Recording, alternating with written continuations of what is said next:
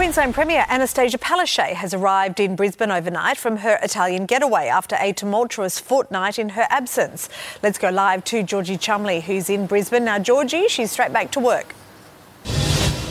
Good morning, Mon. That's right. She's going to have to hit the ground running. She's holding a cabinet meeting today, and then Parliament is sitting tomorrow.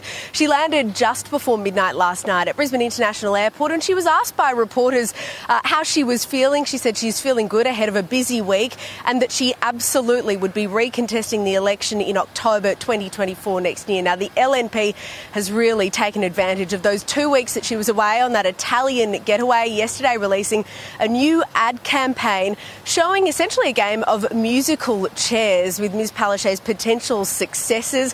One of those is Deputy Premier Stephen Miles. He's been acting Premier for the past couple of weeks. And some people have been saying that he's essentially been auditioning for her job in her absence after he held te- 10 press conferences over 13 days and travelled more than 10,000 kilometres. Mon? Georgie, thank you.